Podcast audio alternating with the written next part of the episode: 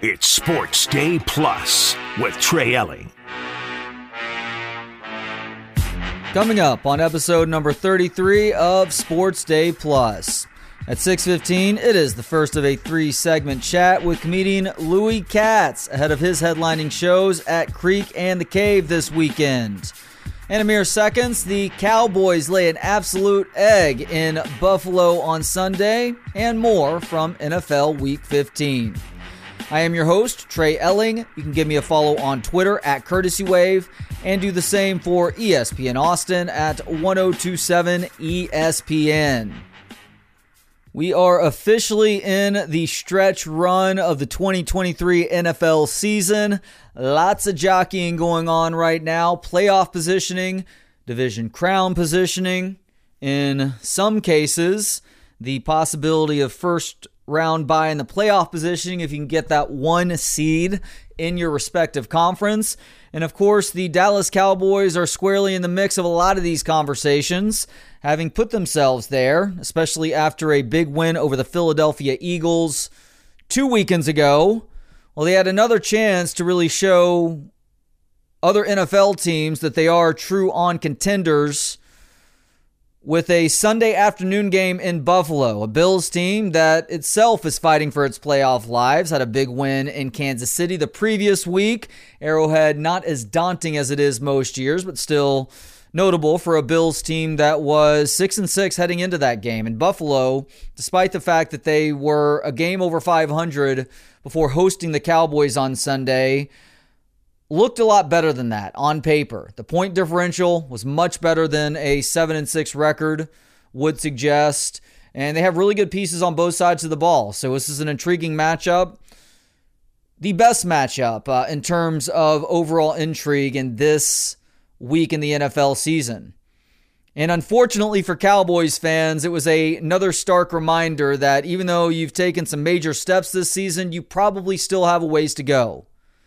Especially if you can't prove the ability to play a little bit more consistently on the road than what we've seen throughout the course of this season.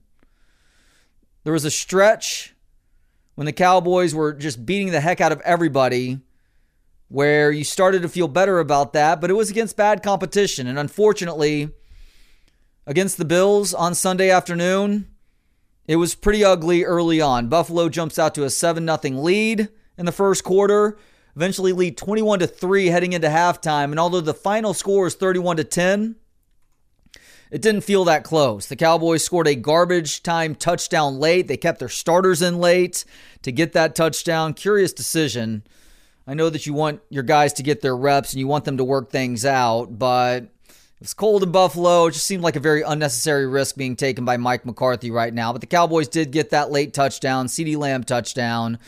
But Dak Prescott was not very good in this game. You just heard CeeDee Lamb touchdown. If you didn't watch the game, you would assume that was a receiving touchdown. No, that was actually a rushing touchdown for CeeDee Lamb technically.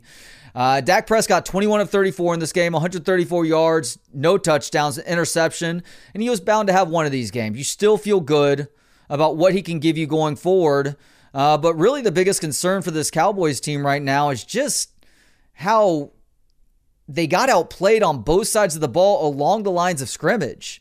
And credit to the Buffalo Bills for not just doing a good job against a pretty solid Cowboys offensive line, but that Bills offensive line did a great job of neutralizing an exceptional Cowboys defensive line.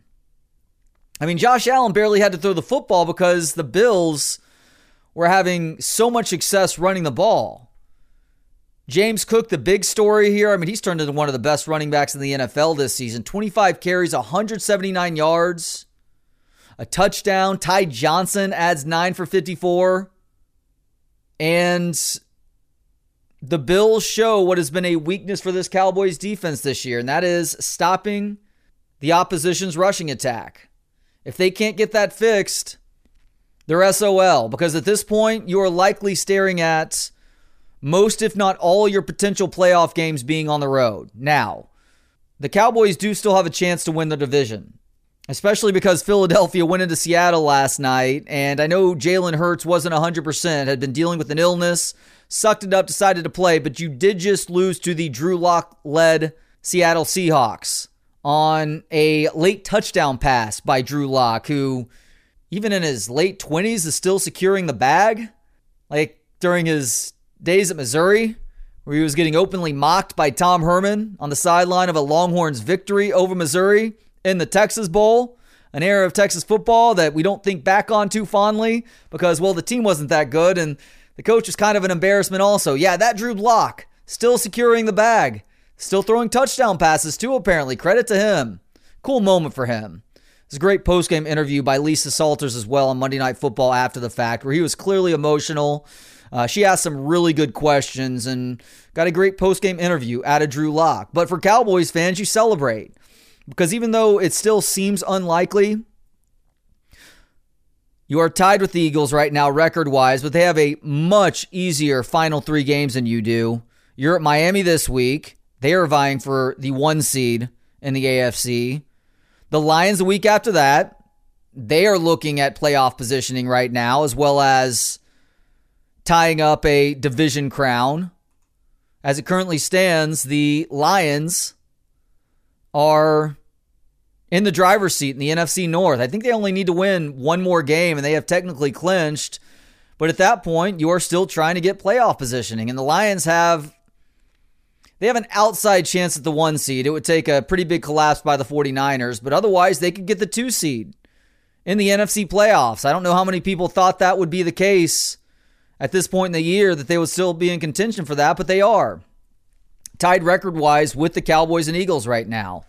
So that'll be a huge game for both teams, possibly bigger for the Lions, though. But then again, if the Cowboys can actually beat Miami this weekend, who knows? Because Philadelphia has struggled mightily, so you cannot take any matchup on their record the rest of the way, on their schedule the rest of the way for granted, because you just don't know what you're going to get out of them. And the Cowboys do have an easier one to finish the season. I believe that's an away game against the Washington Commanders, but it is an away game against a division rival, likely Ron Rivera's last game in Washington if he's not fired by then. So you do have some time to try and figure some things out and rebuild some momentum heading into the postseason, but all that goodwill essentially went out the window with a blowout loss to Buffalo on Sunday. The San Francisco 49ers, very clearly still the cream of the crop. Yeah, they just beat Arizona, but they won another game by 12 or more points, beating the Cardinals 45-29. And it does seem like, assuming that they can stay healthy, and I get it, that's a big assumption. Christian McCaffrey, George Kittle, Deebo Samuel, all those guys have their own injury issues. So to keep them healthy the rest of the way is a big task. But if they stay healthy, it is the 49ers and then everybody else, bar none. And they do it again, beating the Cardinals 45-29. How about the LA Rams really coming on over the last month of the season? They're back to 500 now at 7-7 after beating the Washington Commanders. Cleveland Browns still find ways to win games. Baker Mayfield going perfect, or having the perfect QBR in Lambeau. That has only happened a handful of times in NFL history. In Tampa, regains control in their mediocre to bad division, thanks in part to Arthur Smith completely sucking as a head coach, continuing to find ways not to use Bijan Robinson, and losing to the lowly Carolina Panthers on Sunday. That is embarrassing. I mean, that guy is angling to be out of a job at the end of this season. And I think he got a show of support within the last week or two. If I'm Arthur Blanks, I don't know if I wait to the end of the year. I don't give them a chance to sneak into the playoffs to justify keeping Arthur Smith around for one more year. Guy's an abomination. And there are good pieces on that Falcons offense that he is completely wasted. And it seems like there's some petulance going on there right now too, which is a bad sign for any player or coach. But when your head coach is being petty with how he's going about his business, that is a major red flag and may keep him from jobs in the future. All right, we will continue the NFL conversation for a few minutes on the other side. Then I'm going to be joined by stand-up comedian Louie Katz, head of his headlining shows at Creek in the Cave this weekend. It's Sports Day Plus with Trey Elling. It's Sports Day Plus with Trey Elling. Just a couple more quick thoughts on NFL Week 15 before my conversation with stand-up comedian Louie Katz, who's going to be at Creek in the Cave this weekend. I would be remiss as a former Houston Oilers fan. I guess technically I'm still a Houston Oilers fan. I just don't have a team to root for. Thanks to Bud Adams ripping the team away from the city more than 2 decades ago. Gosh, almost 3 decades at this point. Crazy to think that it's been that long. And the NFL did relax their alternate jersey rules this year, which allowed Tennessee to pull back out those old Love You Blue Houston Oilers uniforms, despite the fact that their fan base has zero emotional attachment to the Houston Oilers. And leave it to the Adams family, despite the fact that Bud Adams is no longer around, good riddance, to do something petty that would make their dead dad proud. Choosing to deploy the old school Houston Oilers uniforms when the Titans hosted the Texans last weekend. Now, this is something that was announced in the preseason. It was deplorable then, and even more infuriating just a couple days ago. Houston was playing with a number of key pieces on offense and a couple key guys on defense. C.J. Stroud missing the game with a head injury. Tank Dell, of course, out for the year with that lower leg injury. Nico Collins missing the game with an ankle injury. Will Anderson was out on Sunday. And despite all that, the Houston Texans, well, they served karma up to the Tennessee Titans and their petty uniform trolling of Houston sports fans by beating the Titans 19-16 in overtime on, yes, you guessed it, based on that score, a game-winning field goal. It serves you right, Tennessee. I guess I understand. You are not going anywhere this year. Even if you somehow figure out a way to win your crappy division, which right now the Jags are hanging on for dear life, with both the Colts and Texans nipping at their heels, the Titans are somehow the worst team in this division. Derrick Henry looks like an oiled Derrick trying to run the football right now. I mean, he's past that proverbial prime at the running back position. It's unfortunate because he is one of the most entertaining players in the history of the league. But that is a position that has a short shelf life, even if you are a physical freak like Derrick Henry is. So kudos to the Texans for earning a few more fans in the city of Houston by doing that to the Titans wearing Oilers uniforms. It's completely inexcusable. If the Titans had any common sense, courtesy, or respect for the city of Houston, they would give the rights and the records of the Oilers to the Houston Texans to let the city have what it rightfully earned through so much emotional expenditure over the years. Moving on now, it's time for a conversation with stand-up comedian Louie Katz. He is going to be headlining at Creek in the Cave this weekend. 2 shows Friday, 2 shows on Saturday. Go to creekandcave.com for tickets. Check out his website and watch his latest special at louiekatz.com. That's L-O-U-I-S. Katz.com. Louie, thank you so much for the time. How you doing today? I'm good, man. Thanks for having me. It's my pleasure, and I need to start by offering some congrats. Congratulations on your new special, Present Tense. Came out a couple months ago. Had a chance to watch it yesterday in preparation for this conversation. It is hilarious, dude. So great job on that. Thanks, man. Yeah, it's been going really well. You know, I decided to put it out on my own YouTube channel, and at the time I had under 2,000 subscribers, and somehow it's gotten now like 660,000 views, which is pretty amazing for not having very many subscribers at all at the beginning. I'll do you one better than that because I just checked the overall viewership numbers a few minutes ago. It has 666K viewers right now. Whoa, so apparently it's the devil's favorite special of 2023 too. I'll take whoever support I can get.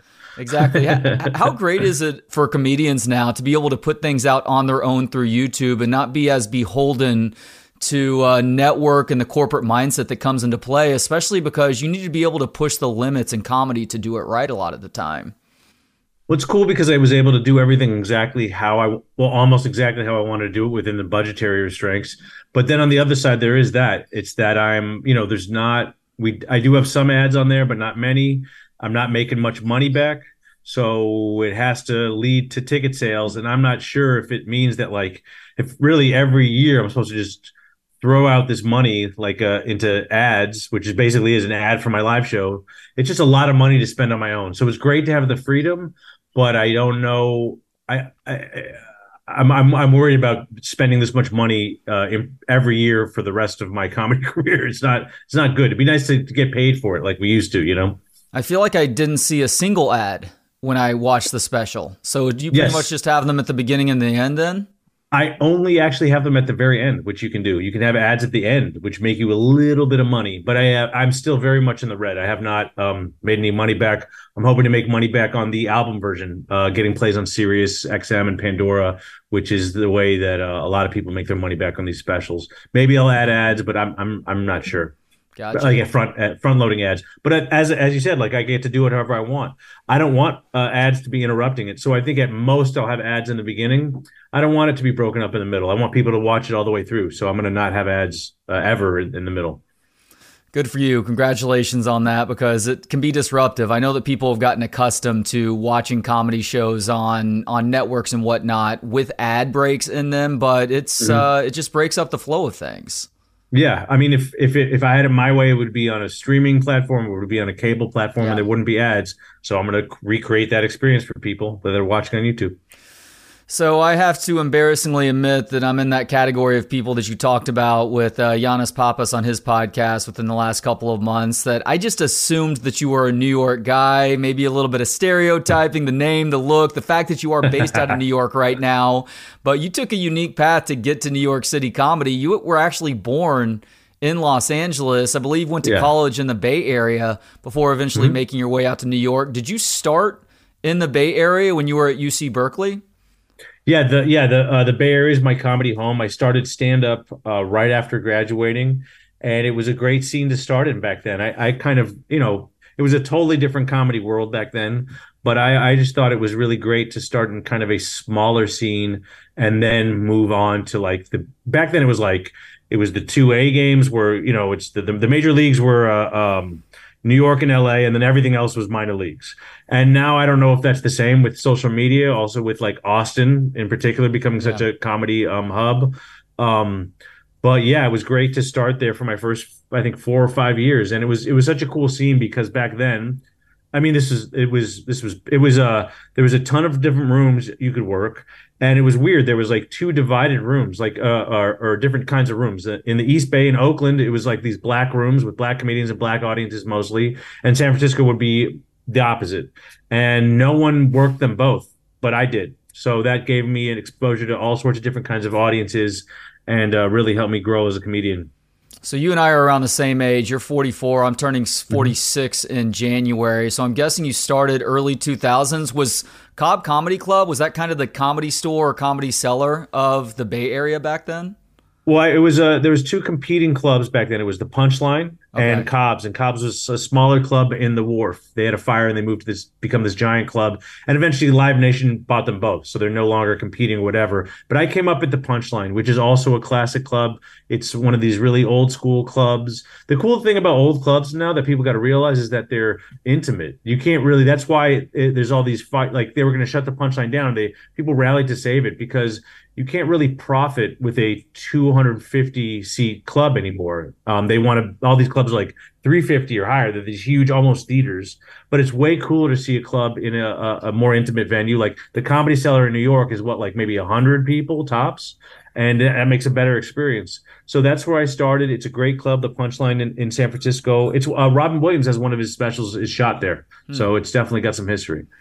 Yeah, Creek and the Cave, which is where you're going to be performing the weekend before Christmas, is another one of those smaller venues that It's almost like working out in a CrossFit gym. If I'm equating the different clubs in town to different styles of gym, let's say, it's more the CrossFit gym where it's got a grittiness to it that plays really well. There's a giant stuffed bear on stage too that most comedians like to have a little bit of fun with as well. For you as somebody who's been at it for a long time now, 20 plus years, how much time have you actually spent honing your craft here in town? In Austin? Yeah. Or well, I mean, I've done like several festivals there. It was like, there was a year when I was there a lot. I just did like, I did, maybe a Velveeta Room shows. Oh, yeah. I was at, South by Southwest. I was at there's these festivals that have come and gone in the time I've been doing it. There was this festival called Fun Fest. I don't know if you remember that, if you're from there, but there was that I did that one. So I was in town, like, it was like I did all these festivals for like 1-2 years, and then I just didn't for a while. So I never really worked. I think I worked once Cap City as a feature act, then I really never worked there again. So it was it's kind of been with this resurgence or this rebirth of Austin as this comedy mecca that I've been back a lot. I did the Creek. I've headlined there before. It's a beautiful room. I was able to do the Mothership. I came through there with David Tell earlier this year. Oh, nice. So I've seen that, and what a great job they've done there. It's gorgeous. So yeah, it was not one of my main comedy cities coming up, but like in the last couple of years, I've been there quite a few times. And there was a period when I was at every festival, like 1 year, and then that all ended. He is stand-up comedian Louie Katz, going to be headlining at Creek in the Cave this Friday and Saturday. 2 shows each night. Go to creekandcave.com for tickets and check out Louie's website. You can follow him on social media through his website. That is louiskatz.com, LOUISKATZ.com. Coming up, segment 2 of 3 with Louie on the other side. It's Sports Day Plus with Trey Elling. It's Sports Day Plus with Trey Elling. Back with stand-up comedian Louie Katz. He is headlining at Creek in the Cave this weekend. 2 shows Friday, 2 shows Saturday. Go to creekandcave.com to snag some tickets. And Louie, we were just talking about your experience performing stand-up in Austin. Does it surprise you at all, considering how much you've worked this city over time, that Austin has become this stand-up mecca? Yes, it's so different. In the middle of the last decade, it really seemed like Atlanta was becoming this other spot. Huh. There was a lot of great comics coming out of there. There was all these great rooms and clubs, and they have the advantage of being an actual like entertainment hub. Turner Broadcasting, Cartoon Network, which is Adult Swim, and they had all these comedy shows. So there was actually the comedy business of like TV was based out of there for a minute. And then Austin, I mean, it really came out of nowhere. I mean, I guess Rebecca did move her club down there at one point, and there was like rumblings. But I'm always like, until I see it, I don't believe it. So I was like, sure, Rogan's going to open a club there. I'll believe it when it opens. And then it opened. I'm like, wow. And it really did change. I mean, it's a weird like pandemic story where it just like it changed everything about the town, which is kind of a trip, I don't know. Are you from there? Technically, I'm from the DFW area, but I went to school in Austin at UT and have been here for most of my life at this point. So I claim Austin more than anywhere else in Texas. It's almost like, and you tell me, the culture of the town seems to have been changed by these clubs. You know, it's interesting because Austin was always a fun place to come to for comedians, just based on like interviewing comedians over time and just hearing them talk about this city. Like it was good crowds because it's an open-minded crowd. But even though you did have the Velveeta Room and the old Cap City Comedy Club back in the day, and I remember seeing Doug Stanhope at what was considered a rock bar before it was cool for comedians to play rock bars. That was a hell of a show. At one point, he yelled that he was going to stop the show if they didn't turn the channel off of Comedy Central because Carlos Mencia was on the screen at the time. But I guess to answer your question, it's not that surprising because Austin, even though it's considered this liberal hub in a conservative state, has always been willing to have a conversation. And maybe it's the checks and balances provided by the city being in this state. But when Rogan moved here and they started doing shows at Vulcan and Creek in the Cave, and then when he opened his place up too, it's like there's legitimately 4 to 5 really good comedy clubs in a very small patch of downtown. And from all accounts, those rooms are filled most every night because you never know who you're going to get to see. And that's not even taken into account Cap City, which is, it's not quite suburbs. It's still Austin proper, but that's in the Domain. So that's another option for people too. And this is a city that, that just craves entertainment and craves good conversations. Obviously, it has the live music capital of the world reputation to it as well. So it does make a lot of sense that comedy has hit it so big here. And as Rogan has talked about on his show and as other comedians have talked about, one of the interesting things about doing comedy here is you're not trying to do it to impress a TV exec or impress somebody else who may help you turn that into a sitcom or some other sort of TV deal. It strictly is about the comedy right now. And it's obviously hyper-competitive too. But overall, iron sharpens iron and competition breeds greatness. So we're seeing a lot of good things happen comedy-wise at this point. Sure. I mean, I'm lucky that I've never been doing comedy to impress an executive, to my detriment. So I've been I've been on that mode for a while of not caring about that aspect. I care very much about the crack, but I've been doing it the way I want to do it for a while. So I guess I'll fit in there, and that should work out. But I do think, there's nothing like a blue city in a red state. I think those are the best comedy clubs, you know what I mean? Because of that balance that you're talking about. Yeah. It really makes for very good crowds and very open-minded crowds. So I'm really looking forward to these shows. Yeah, I feel like Nashville has a little bit of that. Denver may have a little bit of that too. What changes all these cities is they become transplant cities. So they kind of, like, what are they even? What is the local culture, and who actually lives there and who's coming to these shows? And it becomes a little weird like that, I feel like... it just becomes a little odd because of that. All right, last question on Austin comedy, and then we're going to move on to some other things. But you did mention doing a spot at the Comedy Mothership, which has obviously gotten a ton of love since it opened up back in late March. I've been to a bunch of shows there at this point, and it's a beautiful club. I mean, it just feels like a great space from the audience perspective. What makes it such a good place from a comedian's perspective? Well, I think it's...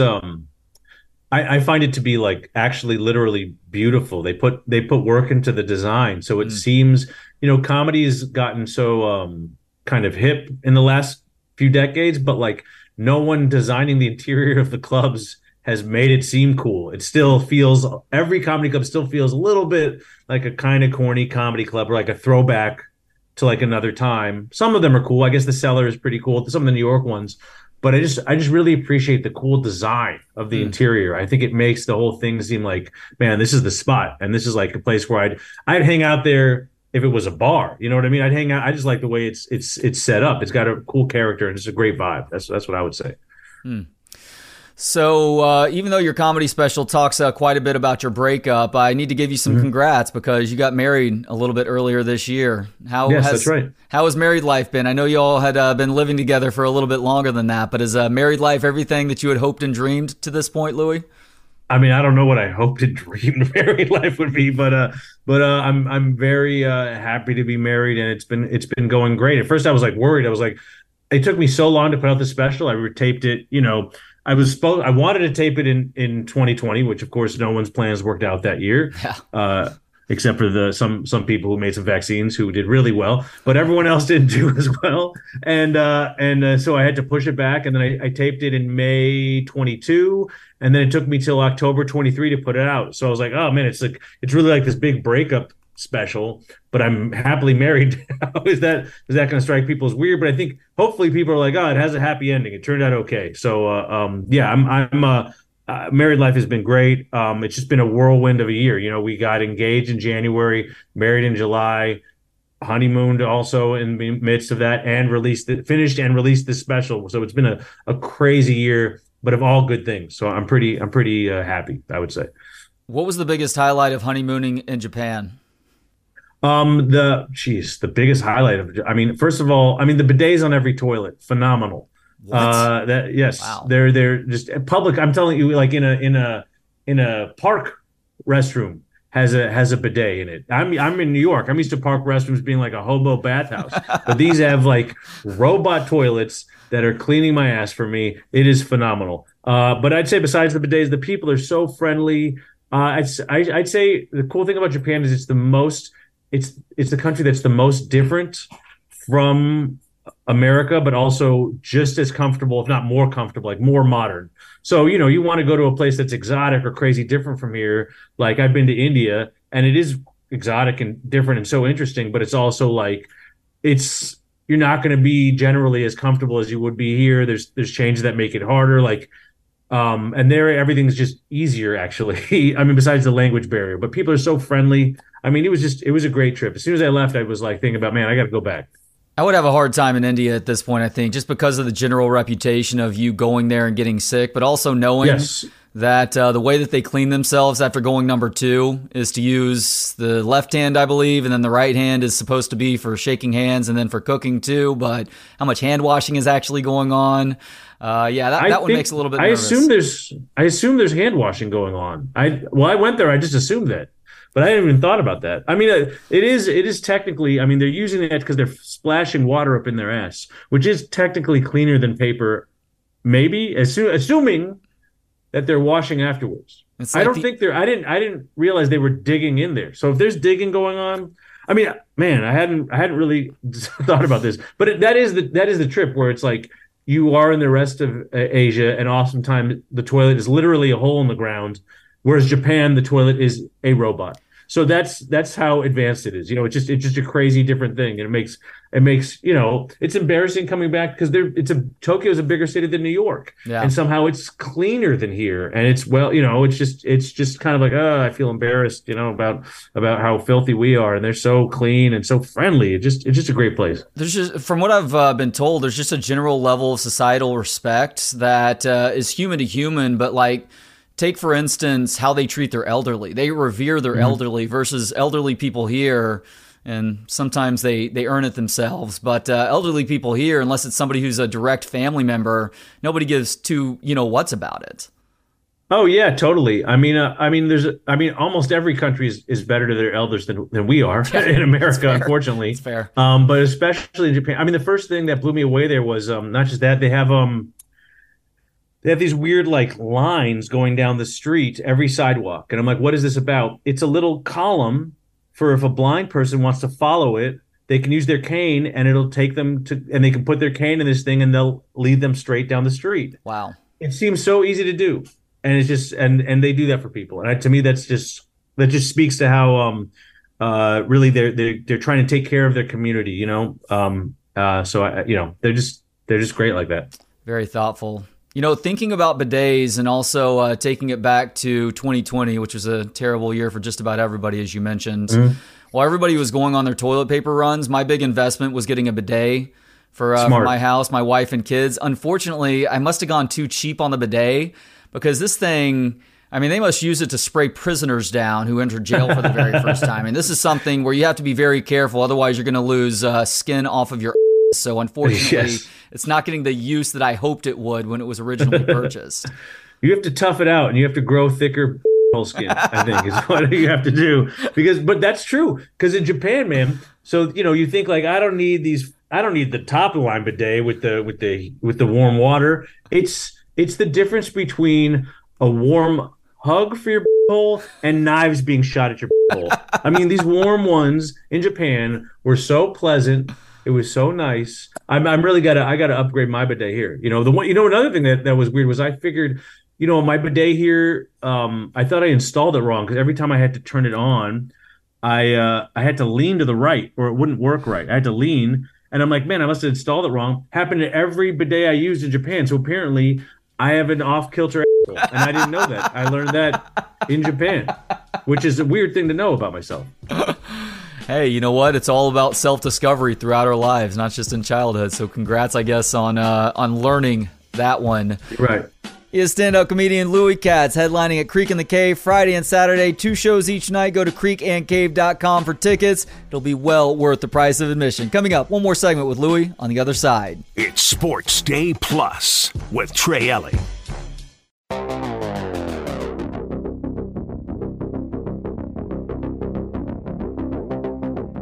It's Sports Day Plus with Trey Elling.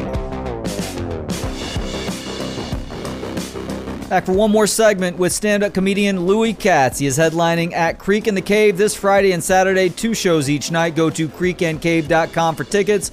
well worth your time. Also, check out his website, louiekatz.com. That's louieskatz.com. Louie, we were just talking about your honeymoon in Japan. I guess we'll stay in Asia now, because I heard you mention that you performed some shows in China previously. You've also performed in continental Europe, too. What was it like performing in China? Just, you know, obviously people have more respect for other languages outside of the U.S., and so China is very fluent in English, but did you have to modify your act at all to get through to the crowds there? China was all expats. They were all foreigners living there for the most part. A few, very few locals, maybe a couple, but not many.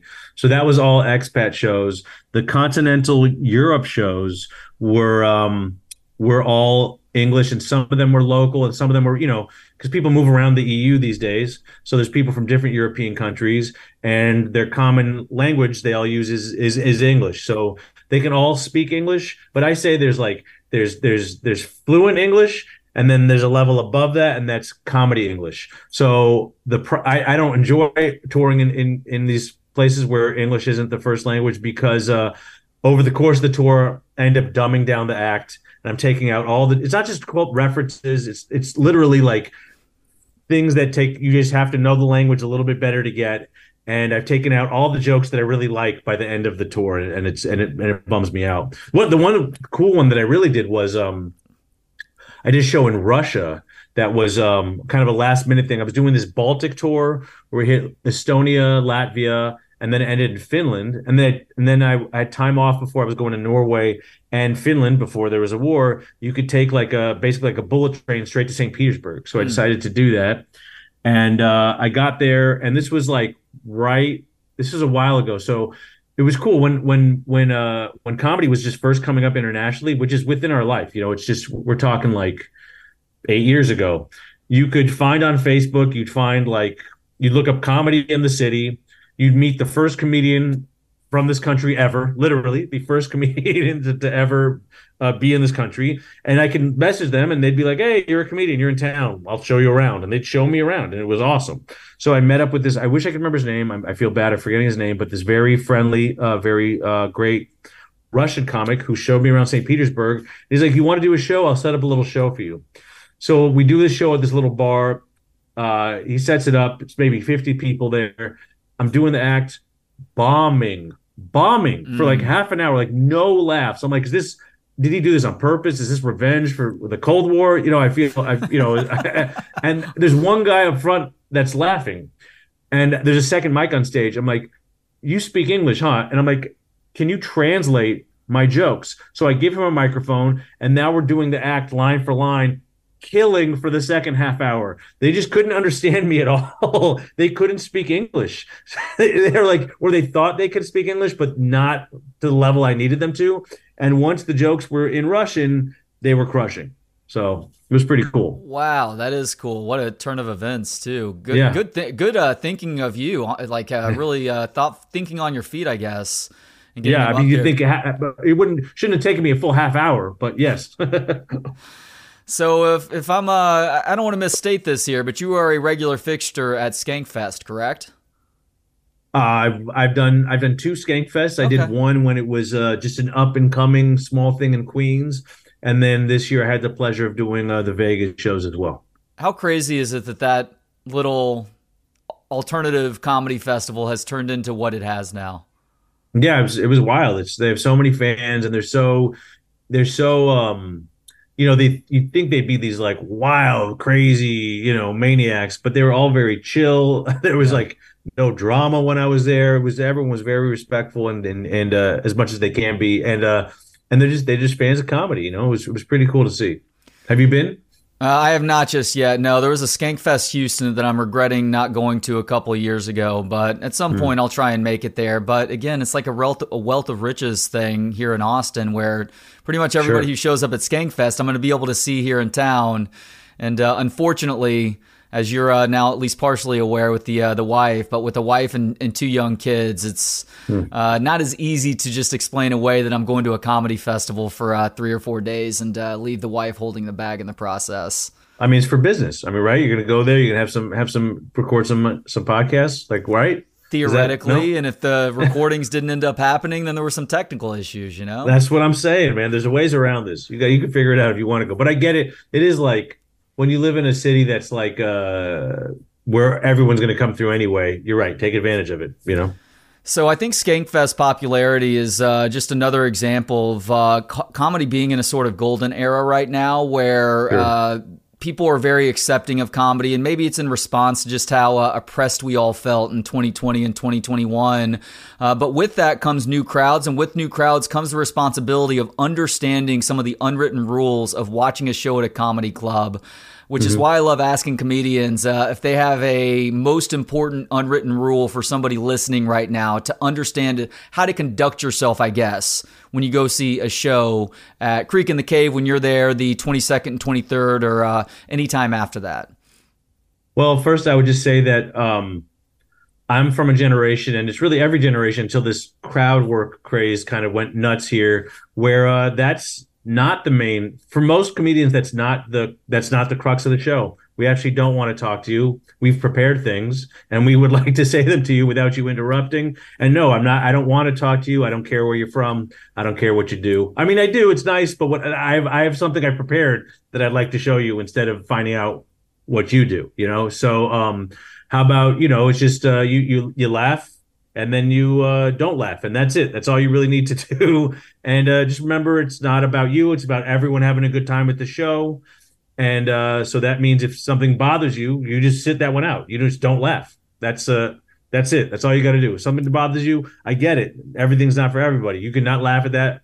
Hopefully the next one you like more, you know? That's right. Don't turn it into a Mystery Science Theater 3000 experience. Yes, no need for that. Laugh when you need to laugh, clap when you need to clap, and only talk to the comedian if they address you first. That's your cue. There you go. It's not yelling it out. You know, the social media clip thing and the crowd work, it's turned into a double-edged sword for comedians because it's gotten them more popular, but it has enabled people who don't know any better to think that that is just a part of the experience.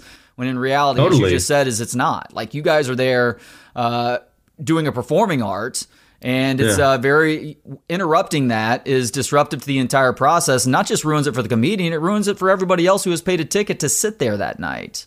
Totally. And it also is bad. It's I mean, look at what happened to Matt Rife. You know, it's bad for material too. He was a crowd work, and I've heard that I haven't seen a lot of his stuff, but he was, you know, gained this huge following through crowd work clips. Apparently, he is pretty good at crowd work. And then he tried to do a show that's all material, and people are saying it was lacking. I don't know. I haven't seen it, but you know, that's what happens when you when you're forced to do whatever's working to get the crowd going. Then you want to do, you know, something different, do something based on material. It's hard to translate, you know. Yeah, no doubt about that. All right, last question now, Louie. You're coming to the live music capital of the world. You're a huge music fan. What is a music recommendation you have for everybody right now that folks may be unfamiliar with? Oh, man. Oh, I wish I had my phone. I wish I had this coming. I can't remember Can you grab my phone, baby? Oh, wait, I have my phone. Never mind. There's so many new bands. I really do love music. It's my first love.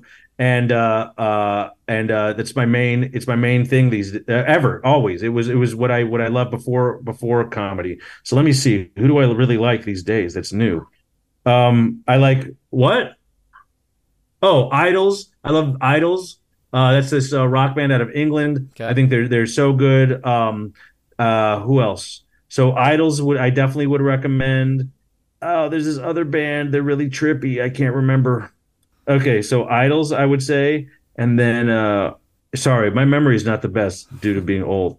Wet Leg is dope. There's this band called Wet Leg, also out of England, that's really good. Okay, I love them. And this band called Jockstrap, that's really trippy. So I'd say those three right now, just off top, or almost off top. Once I remember their names, Wet Leg and Idols. And the cool thing is, Wet Leg and Idols, I like some of their albums. I like full front to back. Which, you know, how rare is it to listen to an album from the beginning to the end? And so that's kind of what I've been into lately. Is kind of I've been back on my rock thing. So that's who I'm into. And then strangely enough, I'm into I listen to jazz when I write, so it's always old jazz stuff. So I will also recommend Duke Ellington, but late Duke Ellington in the late '60s, early '70s, and this dude named Chico Hamilton who's also a great jazz guy too. So those are my two jazz ones, and those are my rock recommendations. You listen to much Mingus? I love Mingus. Mingus is one of my favorite artists of all time. Oh man, Mingus is my favorite. I tried to get a Mingus song or a Duke Ellington song to intro the special, and I couldn't make it happen. But man, Mingus is just my favorite. So and I always loved Mingus, and I would ask musicians, I'm like, why, what else could I listen to that's like Mingus?